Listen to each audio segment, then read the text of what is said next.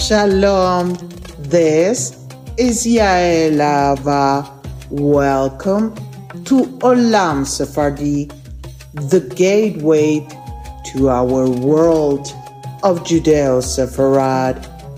Programs on Halacha, music, Sephardic history, Judeo Spanish lessons, stories, and talks with a special guest, cuisine and traditions of our ancestors.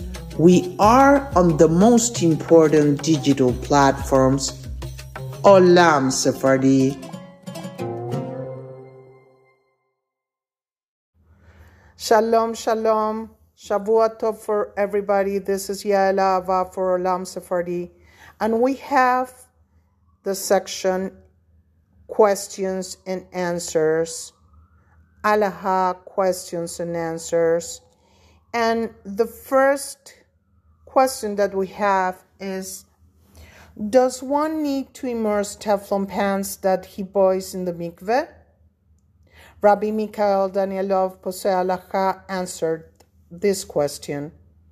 Some say that one should, should immerse them without reciting a blessing since the food doesn't touch the metal of the pan and it may be exempt from immersion like we find in the Jewish code of law, the Shulchan Aruch, Yoreh De'ah 120.6 regarding uh, utensils which is made of wood but is supported by metal.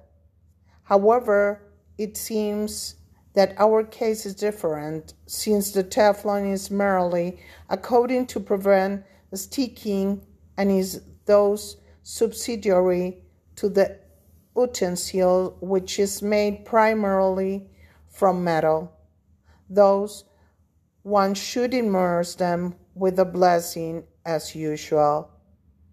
And the same applies to pans that are coated with ceramic. And another question May one who suffers from depression or nervous disorders listen to music during the counting of the Omer before Lag BaOmer?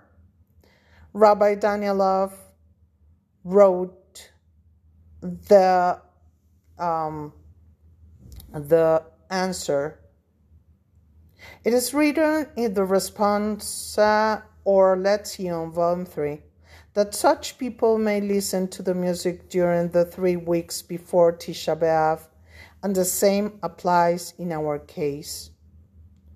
The reason for this is that the refraining from listening to music at this time is only a costume and is not mentioned in the Talmud or the Jewish code in Lo Shulchan Aruch. Moreover, even when the sages made a decree to refrain from listening to music after the destruction of the temple, cases such as this were not included in the decree, as is evident in the Talmud, Tractate Sota 48a. Thus, we say that the costume should not be more stringent than the decree of the sages.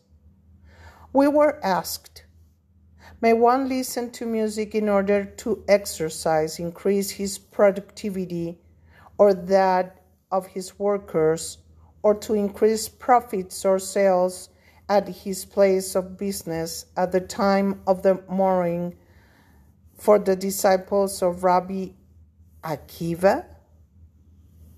Rabbi Danielov answered this question. According to, the Talmud, Sotah 48a, the prohibition of the music after the destruction of the temple applies only if one wishes to rejoice or celebrate, but in cases where the motive is to increase productivity performance, or profits. It does not apply. Thus, all the more so that the prohibition to listen to music during this time is merely a custom, with no basis in the Talmud or the Jewish code of the law, the Shulchan Aruch. One may be lenient regarding this. And we finish for today questions and answers. Alaha questions and answers. Thank you to Rabbi Danielov for answered this question.